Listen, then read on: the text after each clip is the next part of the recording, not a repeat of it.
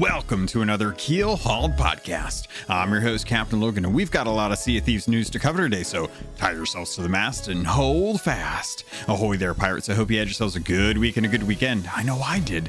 This week, we've got the Gold Hoarder Community Discord episode for the month of May. We have a bunch of folks joining in to talk about a bunch of different topics as far as like Duke, the runes. We have a really good discussion on what makes a good crew and what's considered spawn camping. We also dive into the Athena's Fortune book and why it's free on some platforms but not others, and also how it went. So join me as I call out the Patreon call out list. This episode, we have Bentley Beaver, Chateau Neuf, Cosmic Johnson, El Jefe Esteban, Jabaro 5, Lumpy S R Q, Dub Dub Goose, Evil Morpheus, Papa Fuzz, Registella, Rust Belt Kid, T N Professor, Big Bad Pad, Mina Fairy, CJ Super Pack, Davram TV, Fergatron, Kazia the Rogue, Xbox Mike 29, Tech Deku, Windsor Chris, and Zam Wow. Thank you all for your support. Remember, anyone in the Gold Hoarder tier can join in on the conversation for these community Discord episodes. Feel free to jump in. We would love to have more people get their feelings and their thoughts out for the actual episode. If you have any questions, just feel free to let me know. You can always hit me up on Twitter at CAPT_LOGUN. You can always send me an email, CAPTLOGUN@gmail.com. Or you can always hit me up through the Patreon or Discord. There's plenty of ways to hit me up. So just look into the show notes for all the ways to contact me. And with that, pirates, let's get to the discussion. So we are recording our main episode of the Keel Hauled Gold Hoarders community episode, and I wanted to thank everyone for coming by. Tonight we have Dub Dub Goose, El Jefe Esteban, Registella, and Big Bad Pad joining us. Dub Dub, how are you doing? Good, thanks. How are you? Good, thank you. Jefe, how are you doing tonight? Doing well. Awesome. Regis, welcome. How are you doing? Doing good. Finally reached level 100 on my renown, so I'm good for the rest of the season. Nice. I just hit level 100 last night as well, too. And of course, Big Bad Pad, how are you doing? Welcome. Yeah, very good. Very warm over in the UK at the moment. That's good. I know it's been pretty cold up there for a bit. You guys wanted to, I left it up to you to decide on the topics because most of the time I usually let you guys know what I wanted to chat with you about, but I left it up to you all to decide what you want to bring to the table to discuss. So I wanted to see you guys came up with, and we have 5 different topics that you guys wanted to bring up. Runes, Duke, what makes a good crew, and when does spawn camping become toxic, as well as the Sea of Thieves Athena's Fortune audiobook. So let's kick things off with probably runes, or is it ruins? Did I say it right? I think, like I said. All right. So let's start off with that. These are things that are kind of going on both in game and outside of the game. I've been really kind of trying to keep up with this. Thankfully, I'm part of a really good Discord group, the Ancient Isles or the Ancient Isles University Discord group, and they kind of do a lot of the work. So they've been kind of sussing out a lot of the different meanings, keeping track of all of the Twitter and Instagram posts, trying to keep up with, you know, what do all of the different words mean and whatnot.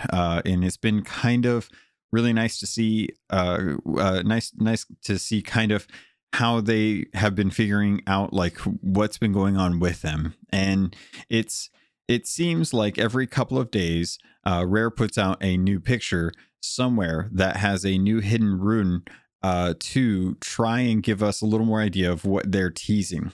But I wanted to leave it up to you guys to kind of bring your own thoughts to the table. What did you think of these? Are you going to enjoy it? What's kind of going through your mind?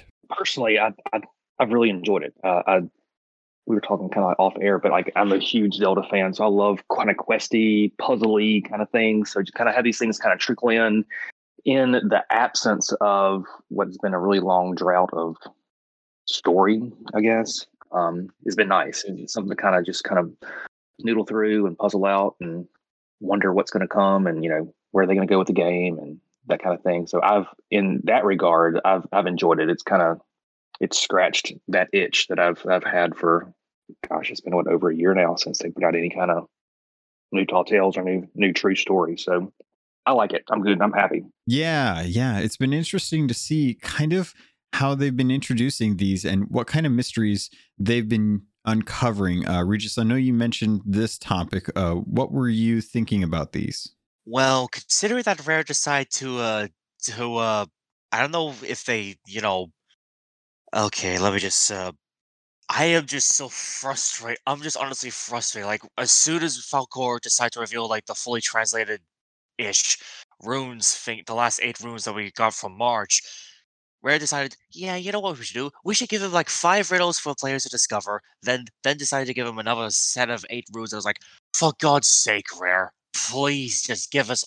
Just tell us honestly and openly, because some people like riddles like you, El Jefe, but me is like, you know, just tell us honestly and openly. Just please, just enough with the riddles, enough with the runes. Just tell us openly, honestly. Do what you did in year 1 and just reveal the next few content updates. Yeah, it's an interesting twist, right? With the way they're doing it, it's clear that they want to try and tease out what's coming. And it seems pretty evident to me, especially as we get into another topic that we'll be jumping into, that they're trying to give the diehard fans, the people that have been following all the social media stuff, something to chew on while they get this next update out, because we're still looking at, I think it's 20 days left in the season. So, you know, regardless of, you know, what's going on, what's going to be coming with it, I have a feeling we'll probably find out more about it, and it's still a ways out. And they've got to do something, but with the cadence that they're doing as far as the content updates, it seems like we're just going to have to sit and wait for season 3 before we get any lore-driven aspects. So I like what they're doing, but it feels like they're kind of... a little catty with the runes, or with the runes as well as not. And running out of ideas. Not that they're getting out of ideas. I honestly like the way they're going about this, but because it does kind of feed into the lore, and it does kind of flesh out that the skeleton or the ancient language that they're using. So I do appreciate that. I think the difference is that a lot of us are just kind of a little frustrated or a little anticipating of what's going to be going on with the actual story. And we just want to actually, I'm sure if this is going on during the time where, I'm sure if this is what was going on during a time where we had like new tales and stuff, it might be a little overwhelming to have like this plus new content to be diving into. But with the season 2 having just the one really just the one event, we really don't have a whole lot going on this season, and it's pretty relaxed. It seems like this is just kind of like, okay, we know you have something, let's get to it. And plus, everybody doesn't really have like a Twitter account or YouTube or Instagram, so there are maybe a large portion of players who are hearing this for the first time if they're listening to this. And not noticing that there's, like, you know, stuff like runes. In fact, I'm seeing the runes, the sheet of runes on my screen right now, and probably have no idea that this is going on their Twitter and whatnot. So there's also that to consider as well. The nice thing is that nothing that is being put out right now is anything that is removing story from the game. You know, everything that they put out is just been teasers on what's actually going to eventually, like, be explained, you know?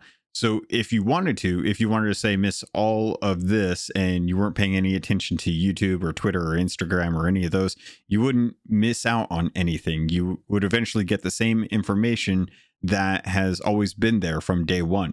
This is just kind of teasing what's going to be coming instead of like straight out lore like they do with, say, like the Tuesday lore drops or the trivia Tuesdays that they do. Yeah, I see what you mean. And again, sorry for my rants. It's just, you know, some people like puzzles, while simpletons like me just get easily infuriated by them. But I guess it keeps me community engaged. So sorry for my rant. No, you're good. I think the thing is like it has a kind of Indiana Jones aspect to me now, and maybe someone else can speak to this, to their feelings on this. Like Jefe, I know I'm a huge Zelda fan as well too. So puzzles like this always kind of, like, I enjoy some of them. Some of these are definitely a little tougher for me to suss out because I just don't have enough time to scour every single image that they put out. So thankfully, because of like the Ancient Isles Twitter handle and the Discord, they've been doing a lot of the work to kind of find these and work together to try and understand the language design of it beyond just like what they find in the actual images. But for those that don't know the Falcor video that you're talking about, we had the runes or the runes that came out that were 8, and we kind of worked out the things to finally getting the actual information that the 8 runes or runes, God, I hate that word, say Silver Blade Ship Below Treasure Island Sea Kingdom. And I wanted to ask you all, what did you think of that? Like, do you feel like this is pretty much a guarantee that we're going to be going underwater at some point and dealing with the merfolk? I think so. I think so. I think it's kind of one of those topics that it's kind of been there, kind of in the shadows since, you know, early on in year one with the mermaid statues. And I think it's, with that set of runes, I think it's worth pointing out too, and that's cool and all. But I'm really looking forward to the whole Silver Blade thing. Does that mean we actually get to meet Flameheart Jr., or you know what's going to happen there? That's the anticipation of all of that kind of coming to fruition is interesting, and I wonder if it's going to be if they're going to kind of stretch this out throughout multiple updates, like maybe like to the rest of the year. It is all going to kind of tie together somehow. But yeah, I definitely think that something's going to happen with mermaids of some sort. That's my guess. Very cool. Well, myself convinced that, I'm sorry, go ahead. No, I was going to simply say that maybe once we actually go under the water, I could finally sing Under the Sea from Little Mermaid. Cause you know, this fits. Yeah, I was just gonna say, I had myself convinced that the Silver Blade is underneath Reapers, and that the Servant of the Flame is Flameheart Jr. But now I'm not so sure because of all the stuff with the mermaids and how the clues are changing and all that. But that's kind of what I was thinking. I was pretty confident that you lift that door up in the Reapers hideout and the Silver Blade's under there. I still kind of think that, but I'm not sure yet. You know, something that showed up about a year and a half ago on Reapers before it turned into Reapers Hideout was that grave. And then they had like the flowers that came out to the shape of the warrior constellation. Those are gone, but the grave is still there. And I don't know. I've always wondered, like, does that have something to do with Flameheart Jr.? But I don't know. See, I always thought that it wasn't Flameheart Jr. because I didn't think that Flameheart Jr. ever got a grave. I always wondered if it was actually the captain who was there and he was buried, but then he was like risen as a skeleton. And then since he was stuck on that island, he just kind of made a cave system himself and laid the chalice there, luring pirates. But to speak to what you said, Dub Dub, you actually bring up a good point. The Silver Blade Ship Below Treasure Island Sea Kingdom, as we know, there's a lot of treasure below inside the Reaper's hideout, and we just don't know what's below that door, and it could very well be to Flameheart Jr. or could very well be to a Sea Kingdom. We just don't know at this point, but we do know that somewhere in the shores of Plenty the Silver Blade sank, and at that point I have to wonder, you know, what's going to happen with Reapers. We have to find out what's going to happen at Reapers at some point, and I'm hoping that it's either a Pirate Legend hideout for Reapers or it's actually getting to Flameheart Jr. And I don't blame you for thinking that the Servant of Flame is Flameheart Jr., because to me that makes sense, because I've always been kind of curious what kind of a person is Flameheart Jr. going to be. Is he going to be someone that's like his dad, because he doesn't really know his dad. He only has ever had small interactions with him. So it's at that point, did he grow up to be like the guy in the sky that we know right now? Or did he grow up to be that guy that he knew from the stories when he was a kid? And I'm actually kind of curious to hear from some of you. Do you think Flameheart will be a friend or a foe to us? Depends on, you know, if the captain or I guess, if Flameheart Jr. finds out what Flameheart Sr. has become and who Sr. really is, like, you know, Junior, if you remember from the book, only know his father from being this kind, loving father who would just, tell tales about his time in the Sea of Thieves, and not really knowing about, being a wannabe pirate king. So could be a differences between the Flameheart that he was the senior Flameheart senior that was told to Junior, between a big difference between the father and that he knew, and I just a mess today. Sorry. No, you're good. I know what you're getting at. You're meaning as far as whether or not he's going to be that guy in the sky or the loving father that he portrayed when he was actually with his adopted son. Yeah. Was there anything else you guys wanted to speak on as far as the new set of runes that we got, or how they're delivering some of the content? All right, so let's move on to the next discussion topic, which is Duke the Dark Lord, who I'm calling the Dark Lord because I don't know if you guys necessarily do that, but he's in a new spot, and I was wondering if you guys wanted to tackle this, Pad. I know you're wanting to talk about Duke. Oh no, I was just going to say you want to talk about Duke.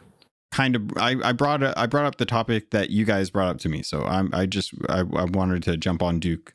The conversation. Something that I've been thinking about. If you were back when he disappeared for a while and Stitcher Jim took his place and he came back, he had been all beat up and was scared to death. I've always wondered, what happened to him? And I wonder if, he said he was going out, looking for things. I wonder if he somehow got a hold of something that cursed him.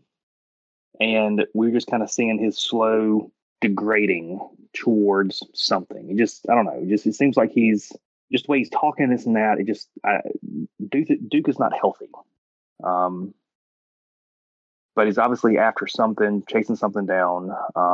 He's turning into a mermaid statue. Yeah. So I don't know. It's interesting. I'm just curious to see what they're going to do with him. Obviously, he's going to play a big role because his voice changed, and it's a pretty common thing so far that Raiders done is that if somebody's not being tied into usually a tall tale, then they actually get a real voice actor instead of somebody from the studio. So, and that has happened. So obviously, Duke is going to be a big player in something. But I don't know.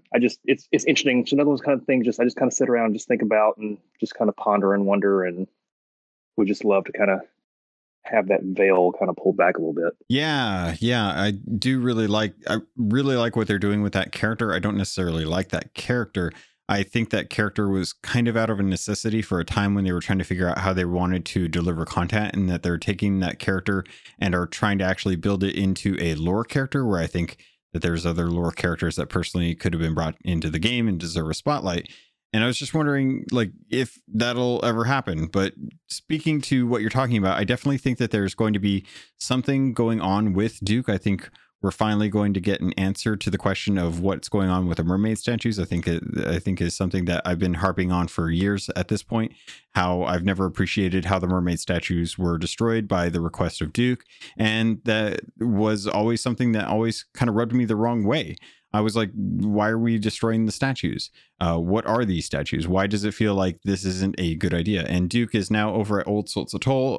He's talking about getting too close to a statue, and he's kind of messed up in the head as a result.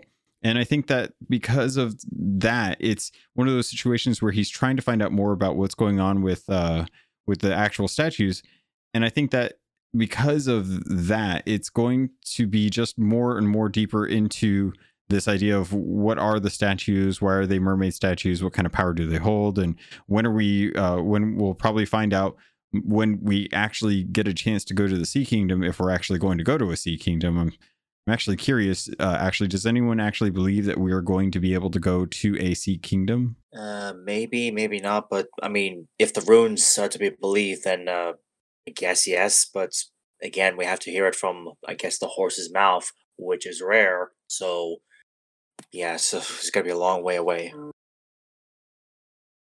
Yeah, but what if the Sea Kingdom is the silver blade that's underneath Reapers and nobody can go in there because of, I don't know, some kind of magic or something? Like maybe they're trying to break a spell, a curse, whatever you want to call it. to be able to get down there. I can definitely see that. See us trying to figure out how to break in there, and it's being held from us. All right. So Jefe, you brought up this topic, and I wanted to kind of let you spearhead this if you wanted to. The next topic we're going to be discussing is actually what makes a good crew. So what did you mean by this? And Patty, you can get in here and help me also. We were just talking the other day about how just the game itself is kind of how it's just evolved over the last few years, and what constituted as, you know, a decent crew 3 years ago, we think is very different than what that looks like today. And I know, like, there's a lot of folks out there, like especially in the Keel Hauled community, that seem to kind of, you know, not have a normal crew.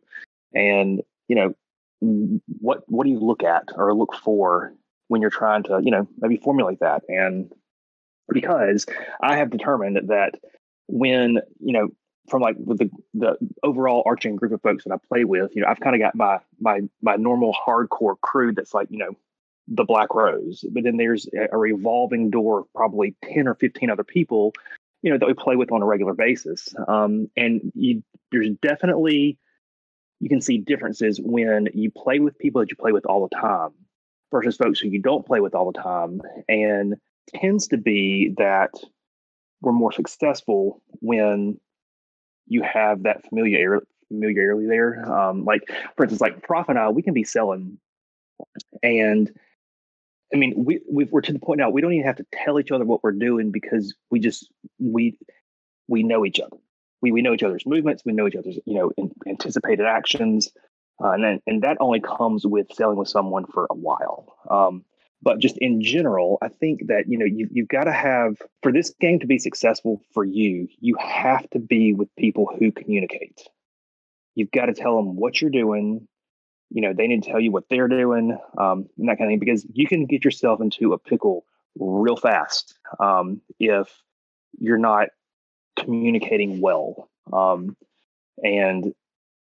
you know, it's just interesting. Like if we, you know, roll up on a ship or something, and, you know, and get into a good naval battle, and Prof goes over to board or something, you know, he'll laugh sometimes. He'll like, man, it's absolute chaos. They're just screaming and hollering, and they have no clue what anybody's doing, and nobody's downstairs bailing or patching.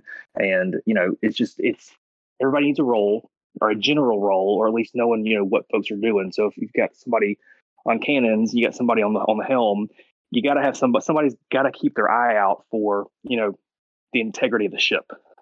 If not, you're going to find yourself sunk with lost treasure. And I get everybody wants to, you know, have the cool roles of, you know, firing the cannons or trying to board or, you know, driving the ship. But, you know, it's the true bilge rat who is down there patching and bailing is probably the most important person on the ship at any time, because without that role, you're not going to have a ship left. So it's just really important just to kind of, again, have open communication and kind of have, you know, pre-designed set roles, and it always have to be the same thing. But, you know, if we get into a ship battle, typically, you know, Prof is going to be the person who's going to go board, just because that's his strong suit. He's, you know, the magic PC player that can just does better than those of us who are on console.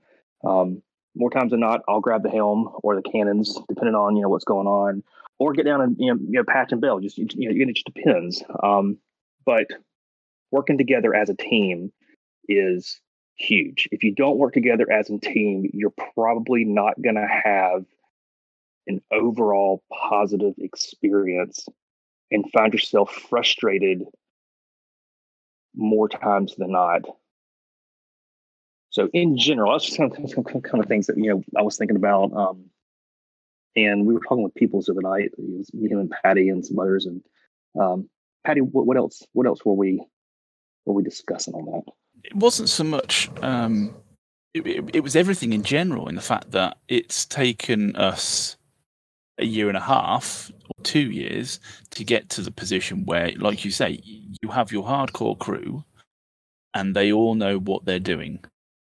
For my crew, it's myself, Mina, normally Chateau and or Matt. We rotate Shaggy in between us. We'll be on a galleon, and yeah, Chateau is the one that goes off killing people on other boats. Matt is the cannoneer, and I tend to be the build rat. Mina's on the wheel. We all know what our jobs are.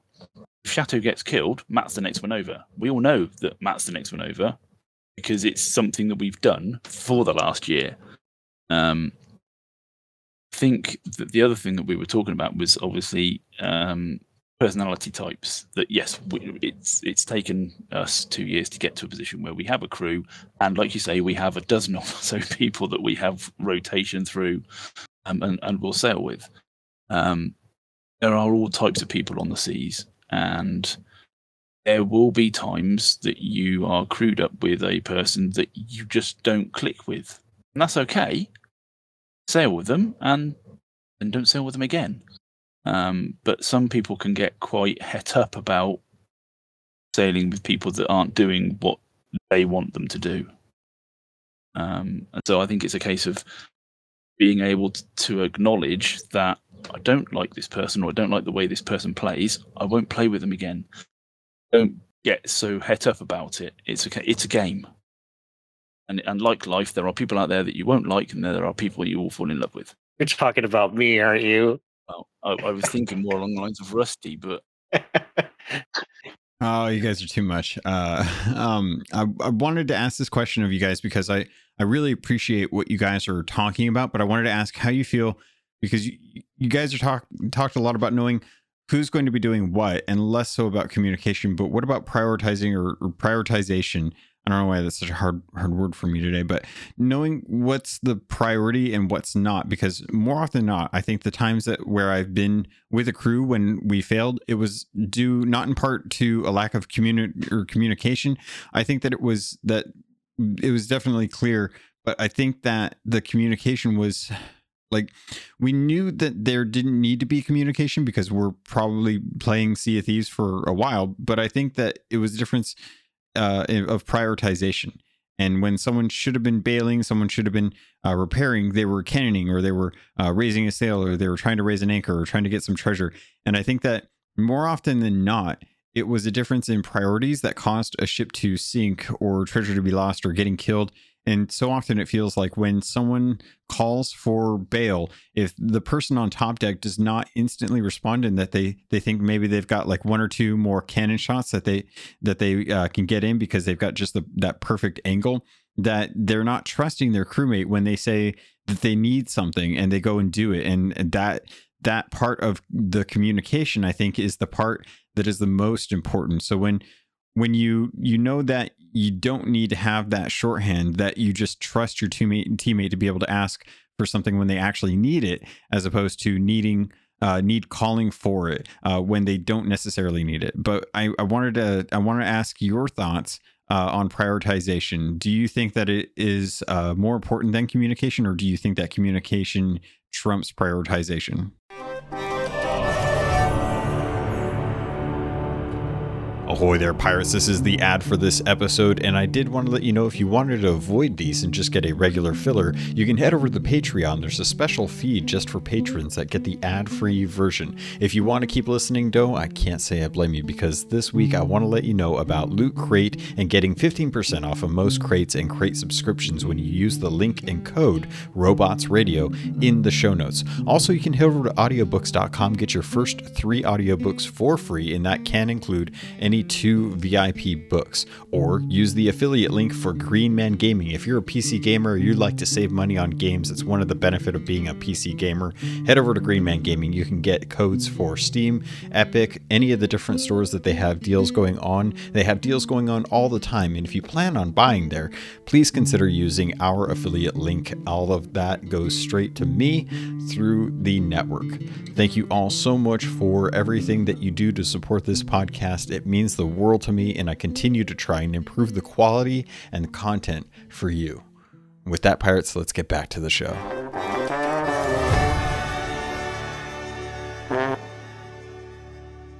I think it's probably two sides of the same coin, right? I mean, for sure, absolutely, prioritization is absolutely key.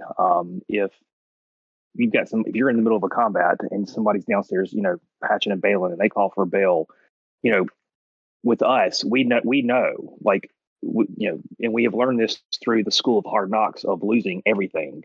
Of if somebody calls for bail, you stop what you're doing regardless of what it is, and you get 100%. Below deck and you bail immediately. We don't care if we have the perfect shot. We don't whatever. Get downstairs, patch and bail, so that we can all then go back to doing a better job of the overall battle. That is huge, and I think that's probably where a lot of folks do probably get in trouble, is that they don't take their crewmates for their word. If someone says, "Hey, I need a bail," and you wait 5-10 seconds, that 5-10 seconds can make all the difference in the world. Yeah, and I think that's. And that gets born out of communication, though. I think, when Jefe talks about, his set crew and then the rotators, I kind of think I'm one of those rotators, right? Like, I play with them frequently enough now, but before, when I was just sort of filling in, or I just sort of met these guys and whatever, it was evident to me, okay, these guys are good at this game. They know what they're talking about. So when we're taking damage and Jefe's downstairs, scooping and hammering, and he says, "I'm okay." I know he's okay. When he says, "I need a bucket," he needs a bucket. You know what I mean? Like, it just comes out of it. All of that is born out of communication, because the better somebody communicates, the quicker you sort of, I guess, get sort of learn that trust or whatever. I know this guy knows what he's talking about. I think the other thing that my crew definitely know is my tone of voice. Oh yeah. If I say bail, it's a case of all right, fine, we'll be down in a second. If I say I need a bail now, they know it's no. You're not stopping. You're coming down now to get this water out of this. Otherwise, we're going to go down. Like you say, it is communication, but it is also prioritization. I wanted to ask, because Jefe, you said it so eloquently that it's kind of two sides of the same coin, and I wanted to bring in the other, I guess, the edge of the coin, which I think kind of merges the two. If you're going to have good communication, that leads to better prioritization. There needs to be trust. WW actually brought up the word trust, and I'm glad you landed on that, because I was wanting to end on trust. And I think it's one of the most important things. And I think that it's one of those things that only comes from sailing with people that you can mesh with. And it's why it's so important to find people that you can mesh with, because without that trust that is built upon communicating properly and then prioritizing things and then getting those wins, that you start to build that trust. And the more trust you have with a crewmate, the more you can start to know that if something is going well, it's because we're working together, and that's because there's trust between us. And if there isn't trust, then you don't trust that person to do the right thing at the right time. And that if you communicate what you want them to do, that they will actually do it. So how do you guys feel about these this kind of trifecta of things, between communicating, trust, and prioritization? So those kind of three that you were on, is there one that I'm missing? I think those are all perfect. I think you've got it there. And I think, like you say, if there isn't that degree of trust, then there is a definite increase in the communication side of things. So yes, if there's only three of us and we want the fourth, and we bring in one of the rotators, whilst we know they can play the game, they are good at this, they may not fully click with the way that the three of us play the game. So we will communicate more with the whole crew, because we know that they don't play with us regularly enough to understand this happens now, that happens now, that happens then. Yeah, I would agree with that. And to form trust, it takes time. To take time, you've got to just get out there and sail with people. When the original two folks that I started playing the game with, whenever they stopped playing right around the 1 year anniversary, at that point I had a decision to make of like, okay, am I going to throw in the towel because I do not enjoy this game solo sleeping? I guess personal preference. I know there were folks out there who love it, but I detest being by myself. It's for me, it's more of a social thing that it is more of a game. So I had to make a decision of, okay, am I going to come out of the shadows in the Discord and get involved and play with folks and work on the process of finding a new crew, or do I just throw in the towel and, go on to something else? And so I chose to, take that leap of faith, and kind of put myself kind of in that realm of being uncomfortable, sailing with people that I had, that I didn't know from Adam, and it took some time. There was folks that I sailed with that was like, oh man, I could really see myself, sailing with this person on a regular basis. And there were some folks kind of like, not my cup of tea, it's fine, whatever, move on. And through that process, and it took a number of months, but through that process is kind of how, I found Tennessee Professor, and I found Rust Belt, and I found Patty, and, and from there, then you kind of get exposed to maybe other folks that they sail with. And so at that point, then your networking grows, and you have the ability to, through all of that, find a normal crew. And it is 100% worth the work that it takes to get to that. So I would just encourage anybody that's out there that doesn't have a normal crew, and, get in Keel Hauled, use the, the looking for crew channels, and, take a leap of faith. If you're hiding in the shadows of like, you're there, but you're not, actively engaged, take a chance. Your experiences in the game and your overall love of the game very well may increase exponentially if you find just some folks that you mesh with and that you can work well together with. And like, I love it. I love it now. And even more so than I did when I first started playing. And it's 100% has to do with the group of folks that I sail with on a regular basis that I would have never sailed with had I not taken that leap of faith. And then through time, trust was built with, kind of that trifecta of the communication and prioritizing things and this and that. And it's, at this point, I would say that we're a pretty well-oiled machine, but it doesn't happen overnight. And you just got to be willing to put in the work to get there. And it's totally worth it. Yeah, I agree 100%. It's good to find people, but you got to put yourself out there if you want to enjoy this game. It's a social game. It's very much like, I love solo slooping from time to time, but it's not my preferred means of sailing. I would much rather have a good conversation with a crew and go out and just have fun. Even if we lose, I hate it, but I would still rather be with friends and than just sailing alone. You actually enjoy solo slooping? I do. I don't know why. It's weird. I do too sometimes. I mean, it just depends what I'm doing. I'm not going to go try to, necessarily steal a Fort of Fortune or anything like that by myself. But, there's easy stuff that you can do. Like, I'll go hunt, like to commendation grind, animals, delivering pigs and stuff like that. I'll go do that stuff by myself. I had a great time the other day I was out. I was so mostly being in the roar. I grabbed a whole bunch of Order of Souls missions, and I just went out and let a whole bunch of geezers touch some skellies. Yep. And then I picked up the skulls and dropped them onto the deck and had a good time with that. I'll be honest. One of my favorite things to do is in the middle of the sea between like the Spire and Snake Island. There's a good stretch of ocean that is completely open. And every once in a while, I'll take a solo sloop and I'll just run the gamut from like North Star Seapost to usually like out towards the Roar, and I'll just hang out in the top of the crow's nest and just enjoy the water and the atmosphere because it's such a beautiful sail, and hardly anyone ever runs through that section. I didn't want to let go of this topic though, because I wanted to throw you guys a curveball and see what you thought. So we have trust that's built on through good communication and prioritization. Where does information fall into this? Where does having good information about the game and knowing the game fall into this triforce of making a good crew? It does help to have at least one person on the ship that has essentially memorized the map or keeping up with what's going on, going through reading patch notes and, that kind of thing. I have become that person on our crew.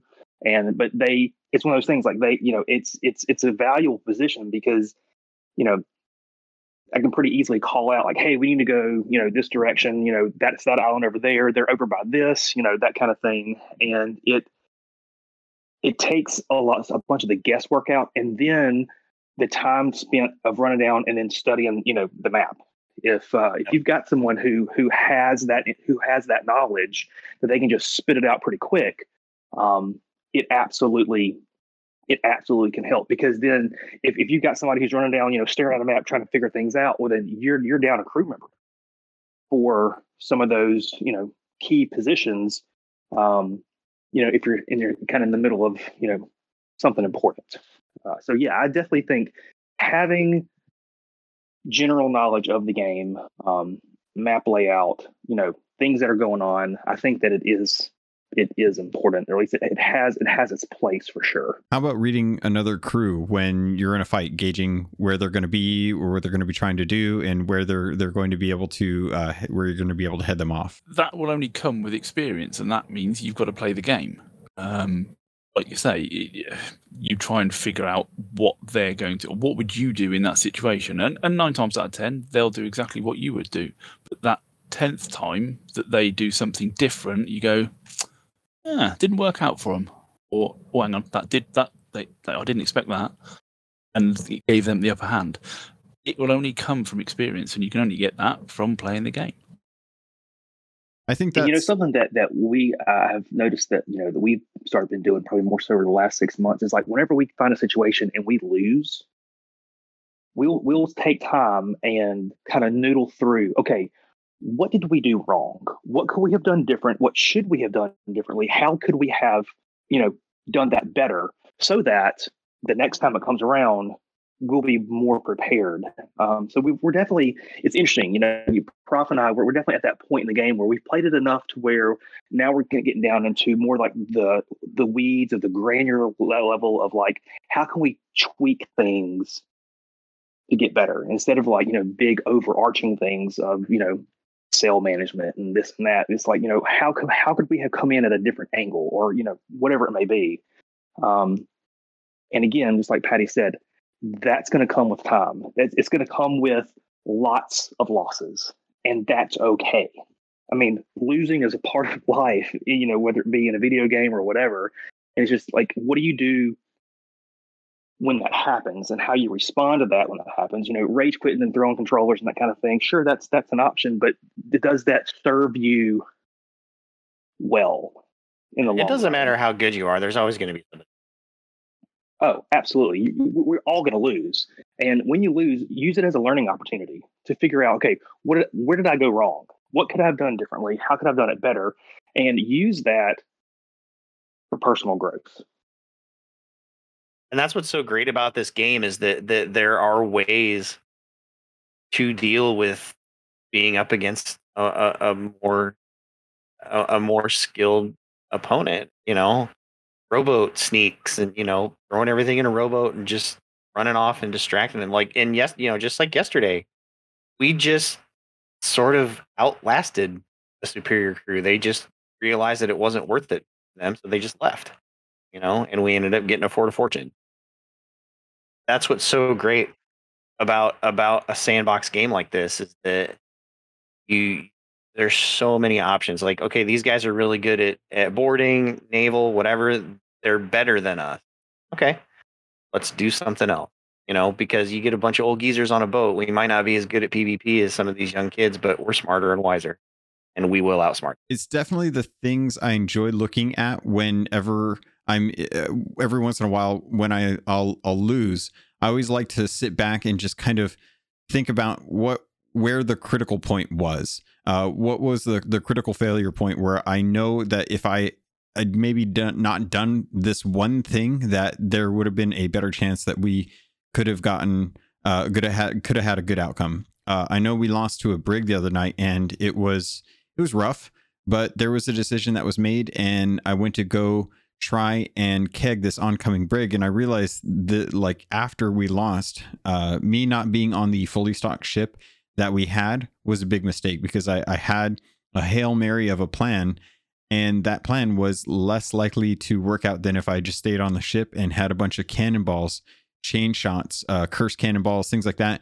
And that was what I learned from that if I'm going to deal with another ship that's coming to us, if my ship is stocked, one keg is not going to guarantee victory compared to an entire ship with a bunch of cannonballs and my crewmates, because at least I can help them and, fend off boarders and things like that. So looking at what makes a good crew, I think we kind of broke down some of the main things. It's never who you're playing with in the sense that like who they are, but it very much comes down to having good communication with that person, who hopefully having someone who has enough information to be able to read the players overseas, as well as the map, and know what the priorities are going to be, and then building that trust that's based off of that.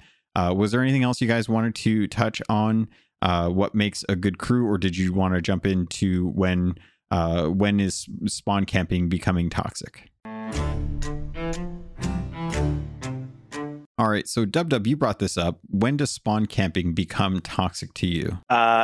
When it's clear that the only reason they're keeping my boat afloat is just to kill me over. Once again, that's me. And in an arena, never, because you can scuttle an arena, consequence free. But if you're in a fight, to me, I guess I could have phrased it better maybe, but protecting holes isn't spawn camping. And keeping a boat up long enough to take all the supplies isn't spawn camping. So spawn camping, I guess spawn camping is toxic. But what do you define as spawn camping is probably a better way to put it, I guess. I can definitely see that. And to me personally, situations that I described, I don't consider to be spawn camping. You know, protecting holes so the boat sinks isn't spawn camping. You know, a couple of bales here and there to facilitate supply robbery isn't spawn camping. Repeatedly keep, you know, not shooting at the boat and just sitting on it so you can kill the person over and over again, spawn camping. Yeah. Constantly repairing someone else's ship so that you can repeatedly kill them over and over. That's fun. Yeah, you could probably agree with all of those. Jefe, Pad, Stella, did you guys have any feelings on the spawn camping, or did Dub cover most of the situations for you? I was just going to say, and there ends the conversation on spawn camping. Basically, is exactly that. If it's an arena, you can't be spawn camping, because the idea of arena is you kill people. Doesn't matter how you kill them, you are just killing them. And there's commendations for getting, you know, how else are you supposed to get 300 eye of reach kills? You know what I mean? But yes, in adventure, unless you are keeping a boat afloat to get their resources, their goods, whatever, it's not spawn camping. If you're keeping it up just to kill them over and over again, then that is spawn camping. And I think Rare have a hard job proving or disproving when people complain about spawn camping. Right. And of course, you know, when there's foul language, slurs, things of that nature, that's a whole nother level. But, you know, I mean, just the act in and of itself, I guess, is a primer, not the added vocalizations and things. People, because in my experience, at least, I've never had anybody call me a name. I mean, I've had people use spicy language at me, but I've never been called. And I've been playing this game for a long time, so I have a feeling that is somewhat common. Arena, totally different story. Before they muted everybody, but in adventure mode, most people don't even talk, and then the people that do talk, they're just complaining because they're good. Yeah. I think I'm with you guys on there. The whole spawn camping issue has really been interesting. If you're stealing supplies, this generally means that someone is not maybe, or maybe a couple of people are probably face deep in a menu system right now.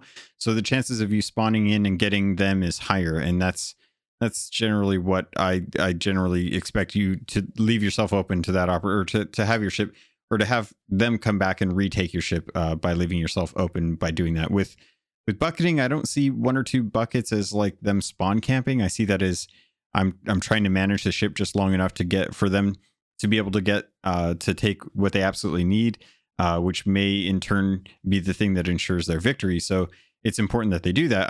I've never seen the point of repairing another ship's holes. If the ship goes down, the ship goes down. I've never tried to prolong a ship to the point where I have to repair their other holes, because I want to guarantee they're sinking, and that's more important to me than the small amount of supplies that I could get from their barrels. I can always get more supplies somewhere else. So I don't know how they fix the spawning system. I don't I don't know how they plan on testing to see like if someone's being toxic or not. I think it's obvious, like hate speech is one of the easy things that someone to call out is like, hey, this was something that someone said to me. It's technically hate speech and they need to be reported because of it. I've definitely been called spicy words, but I've also said spicy words to people on the seas as well too. So I don't see that as being toxic. I see that as being immature. It's if that's what they're going to do, I'm just going to say GG and a spicy word. But at that point, I think, man after my own heart. Yeah, it's one of those things like I'm not going to get flustered over, you know, I mean, I've been playing games my whole life. I've definitely been there, but it's definitely become more rampant with online gaming. You know, it's not something when you're playing with your friends with Halo, maybe you say some spicy words to your buddy across the way who, you know, just hit you from across Blood Gulch, which really wasn't really fair, but you know. Well, no, then you just teabag them, right? In Halo? Yeah. Halo, yeah. Same with Destiny? Yeah, exactly. Because, see, and I won't go off on the tangent, but see, especially in my clan, in Destiny, teabagging is, would be a term of endearment. I'm not going to touch that with a 10-foot pole. Nor would I expect you to, and that's fine. That's pretty great, though. But yeah, I can see how the in-jokes kind of lean into it. You know, it's like most folks who usually, you know, if they're rough or harsh against you because they like you, it's because they, you know, they feel comfortable with you and they like to tease you, things like that. So is there anything else on Spawn Camping that you wanted to touch on as far as like what Rare's answer could be to this? No, not really. Okay, so it's just something that came up, and I, you know, being the stubborn old guy that I am, I just wanted to read the correct opinion. Yeah. I'm always kind of curious as to why some people are so quick to jump to the conclusion when one person buckets out a ship. It's like, yeah, I see where you're coming from, but technically, no, I wouldn't consider it at all. I did want to jump into our last topic, though, that you guys wanted to talk about, which I think we actually found before we started recording is interesting pricing. The Athena's Fortune audiobook is now available on all platforms, including Audible. I think Audible was the last one to finally get it published. I know I've been listening to it on Spotify, but I, like Jefe, had to create a custom playlist to get it to play in the right order because of the way that they uploaded the chapters. It was available on YouTube, or is available on YouTube for free, as well as Regis had mentioned. But what do you guys think of the audiobook? I think getting Toby Stevens to be the voice of the book was a fantastic thing. And the fact that they've got, you know, somebody of such high caliber to do that and then basically give this thing away pretty much for free across most of the platforms is pretty fantastic. I mean, I was absolutely shocked by that. Like I was 100% expecting to pay for it across, you know, all platforms and it not be a free option out there. Yeah, I'm definitely with you on that one. Regis, I know you wanted to talk about this. What were your thoughts on it? Well, when I first discovered that the audiobook for Athena's Fortune was on, like, you know, YouTube, the whole book for free, I was like, that's surprisingly very generous of you, Rare. Like, saves people like a lot of money for like getting the book, either again the on Audible or whatnot, some money. Then again, it requires an internet connection for those who actually want to listen to the thing on YouTube. But you know, it's real nice and saves a lot of money. Yeah, so this was kind of an interesting one because I like you all generally use audiobooks as a way to consume most of my books, but we didn't have that opportunity when it came out. So getting to listen to it and knowing that Toby Stevens was, who for those of you who are familiar with him, he's from Black Sails. It's a great show. If you haven't watched it, it's definitely worth watching. If you're into pirates, you probably already watched it, but Toby Stevens does an amazing job of reading through this. There's a lot of good sound effects to kind of accompany the discussion that's going on in the book as well. And he does a great job of kind of breaking apart the different characters and giving different voices to kind of lend to your imagination to like Ned or Lorena or Rathbone and things like that. And I really like that this is something that's available for free. Now, if you're heading over to audible.com and you look for Sea of Thieves, Athena's Fortune, you're going to be wondering how come it's not free on Audible. And I really don't have a good answer for you, because as far as I can tell, at least from what I've seen, the book is about $25. Normally, if you're a member of Audible, you can get it for $17. The weird thing is that on audiobooks.com, I went and checked there, and sure enough, they have it on audiobooks.com, but it only costs $1 for the whole book. And you can actually play for free for a 30-day trial, or use one of the affiliate links that I have in the show notes to check out audiobooks and get 2 or 3 free books and just listen to it that way as well, too. But if all of those aren't good ways, having it on YouTube, having it on Spotify, and listening to it for free really just kind of speaks to me about how Rare is trying to get their lore out for folks in an easy enough way to have everyone, as far as I can tell, have everyone be able to get to it. All of the comics that they've released beyond the initial set with DeMarco and Lucetti have all been free. All of the origin books have all been free. That the champion books have all been free on Comixology. And I don't know. It's strange to me at this point, because I don't know where they're going to be making their money outside of like actual physical merchandise, because I don't feel like their comics or their books are something that they're really trying to monetize at this point. All right. Well, I think that's going to do it in this case. Dub Dub, thank you for coming by. Is there anyone that you wanted to shout out, or any place that you wanted to send people if they wanted to say hi to you? No, not really. I don't have too much of a social media presence. I do have Twitch. I stream every once in a while. It's just my name, www.twitch.tv, I guess. Useless trivia. Toby Stevens is the son of, and I can't remember the actress's name, but Professor McGonagall from the Harry Potter movie. What? Maggie Smith. Yes. What? Toby Stevens is Maggie Smith's son. No way. Yes. 100%. That can't be true. It's 100% true. Look it up. Oh my God. That's amazing. I had no idea. I'm looking this up right now. Neither did I until I watched Black Sails like 3 or 4 months ago for the first time. And then I was like, oh, this is interesting. And this guy is so familiar to me for some reason, and I don't know why, because I don't think I'd ever seen him in anything. And then, just Wikipedia'd him or whatever. And I was like, oh my God, you are right.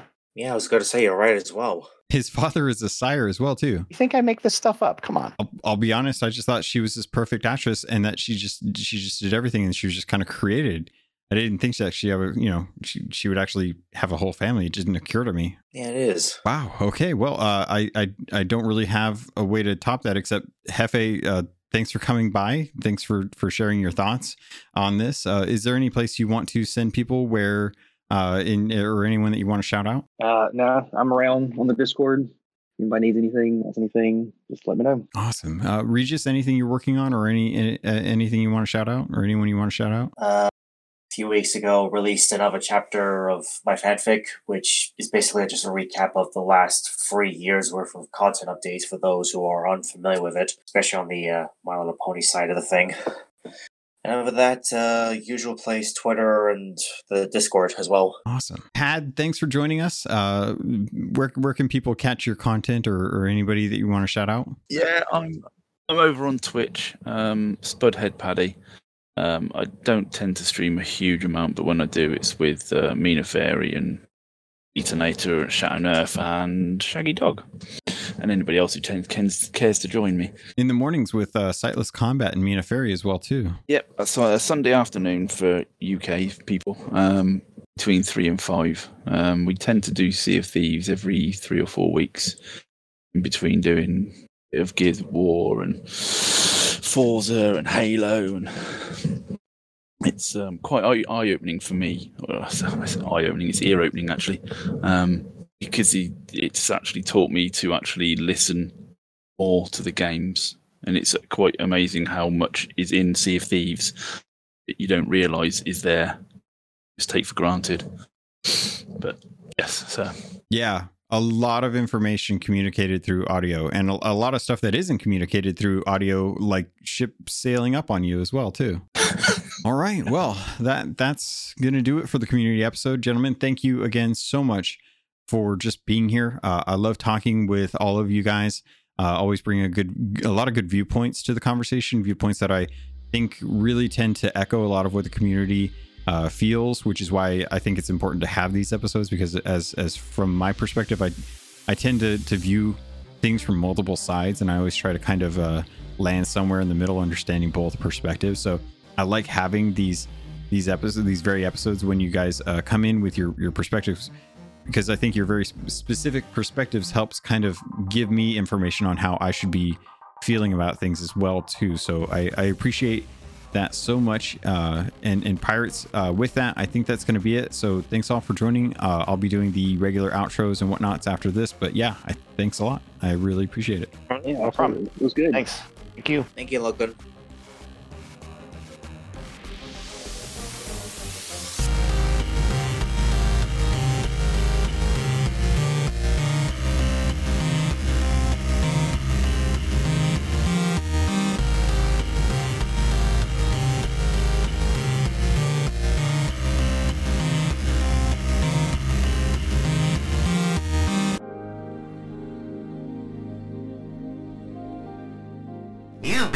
To a Robots Radio podcast. Smart shows for interesting people. Check out all the shows at robotsradio.net. Are you into the cyberpunk tabletop games or excited for Cyberpunk 2077? Are you looking to brush up on the lore, stay up on all the latest news, and talk about the game when it comes out? Check out the Cyberpunk Lorecast, a show from Robots Radio with me, your host, Robots. We'll go over all the details you need to know about the world, characters, and story of Cyberpunk. Available on iTunes, Spotify, Google Play, and anywhere else you get your podcasts. My name is Brian Burton. It's been 26 years since the bombs fell. And since I've left the vault, I've been trying to rebuild. But this isn't the Appalachia that I remember. There's so much more to everything going on. And I promise to find the answer. So if you're out there, if you're listening, just hone in on these coordinates. Remember, there's a place for you at the end. Omega. The Omega Broadcast Fallout Story is available on iTunes, Spotify, and many great podcasting sources.